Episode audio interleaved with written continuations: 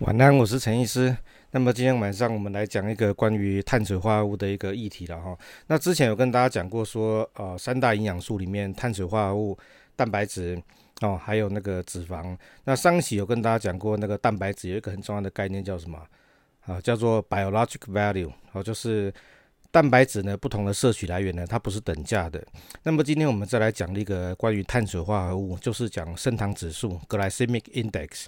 那升糖指数这个事情呢，是这样子啊，每一种不同的碳水化合物，虽然都都叫碳水化合物的，好，大家一定要有个概念，就是说，啊，食物里面呢，好，任何含有碳水化合物的东西呢。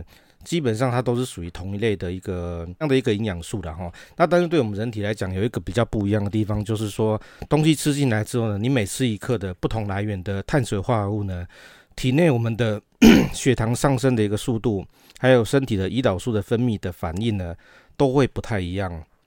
好，所以其实跟蛋白质一样，就是说不同来源的蛋白质不是等价的。那么同理呢，不同来源的碳水化合物它也不是等价的。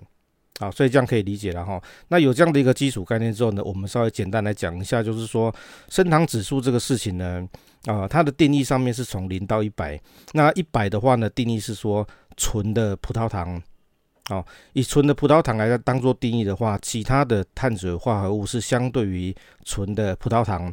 哦，来的那个相对的一个升糖的一个指数呢，来做对比。那那不过升糖指数这个概念，其实严格讲起来，它有一点点的复杂，没有想象中那么简单。它最早其实在一九八一年的时候呢，是由那个 David Jenkins 这个人所提出来的。但是最早期他提出这个升糖指数这个名词的定义是什么样呢？他最早的定义是说，身体分解啊、碳水化合物的一个相对能力。哦，啊，大家可以理解，这个跟现在大家想象这个概念会有点不太一样。最早是讲说身体对于碳水化合物分解的一个相对能力。好，那但是这个又有点复杂，因为相对能力这个你很难去做评估嘛。好，所以后来又有人提出了另外一个叫做啊 glycemic load。好，glycemic load 就是呢 glycemic index 呢，真任何一个单一的碳水化合物的 glycemic index 乘上你吃进去来的量。好，这个叫 glycemic load。那后来呢，我们现在所用的一个升糖指数的定义呢，其实严格讲起来就会有一点点接近另外一个名词，叫做 insulin index。好，就是我们吃进碳水化合物之后呢，会刺激我们身体呢分泌胰岛素。那分泌胰岛素之后呢，呃，体内的胰岛素吃进碳水化合物之后，胰岛素会上升嘛？好，那看看这个胰岛素呢上升的一个速度快慢，哦，还有它持续的一个时间。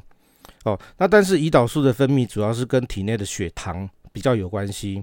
好，所以其实这几个事情呢，还有几个名词之间，其实它都有点互相的绑在一起。好，就是一个是升糖指数，好，glycemic index，另外一个叫 glycemic load。好，就升糖指数再乘上你吃了进来的碳水化合物的量。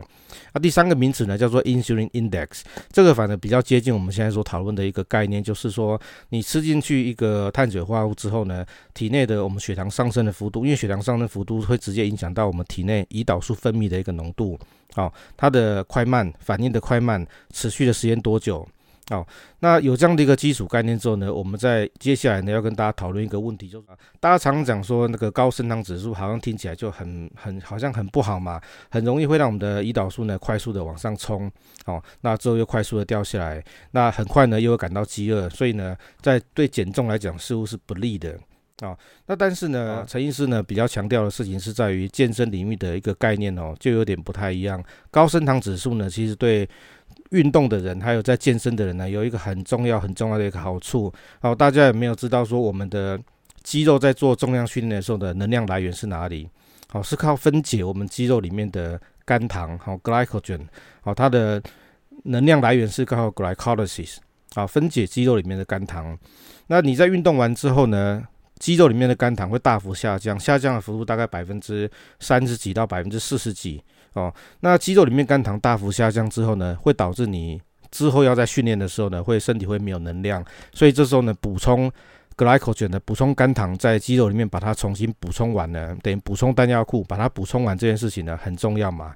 那什么样的方式的碳水化合物来补充是比较有效率的？哦，那其实不同研究都告诉我们的事情就是高升糖指数的补充呢，会优于低升糖指数。啊，要记得哦，高升糖指数会优于低升糖指数。再来的话就是时间点的部分呢，在运动后呢，早期来做补充会优于在运动之后两小时以后来做补充。啊，好，所以有这样子一个概念，知道说其实高升糖指数它不是一个万恶的一个碳水哦，比较合理的做法就是在运动完之后呢，你要快速的补充碳水化合物。那这时候呢，会衍生另外一个议题，很多人常常会在运动完之后呢，除了碳水化合物之外，常常还会补充什么东西呢？蛋白质。那不过陈医师这边要跟你讲，就是说，至少在最近十来年的研究里面看起来，在如果你今天你的症结点是在于说，把肌肉里面的肝糖能够快速的补充完这件事情来讲的话，如果以这个当做目标的话，你在运动之后你快速补充那个高升糖指数的碳水啊，或者是。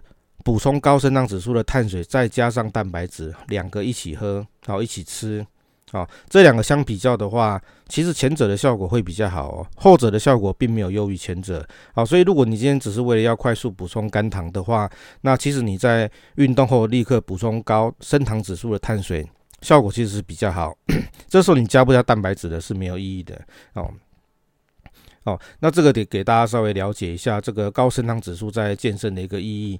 那么关于在运动之后呢，还有在运动前做一些什么样的补充，对运动的表现会不会有帮忙？那么这个其实在研究的文献里面，其实也有一些啊、一些不同的，跟大家想象的一个不太一样的一个见解。那我想这个留到之后呢，逐一来做说明。好，那么今天就稍微小结一下，让大家知道，就是碳水化合物它不是等价的。哦，那不同的升糖指数呢？如果你今天是为了减重的话，其实要尽量避开高升糖指数的碳水化合物。但是如果你今天在做重量训练，要快速补充肝糖的话，在运动后的话，应该要补充高碳水化合物的啊、高升糖指数的碳水化合物。哦，这一点一定要记得。那同时间呢，多吃蛋白质或者跟蛋白质一起摄取的话，对肝糖的补充是没有好处的。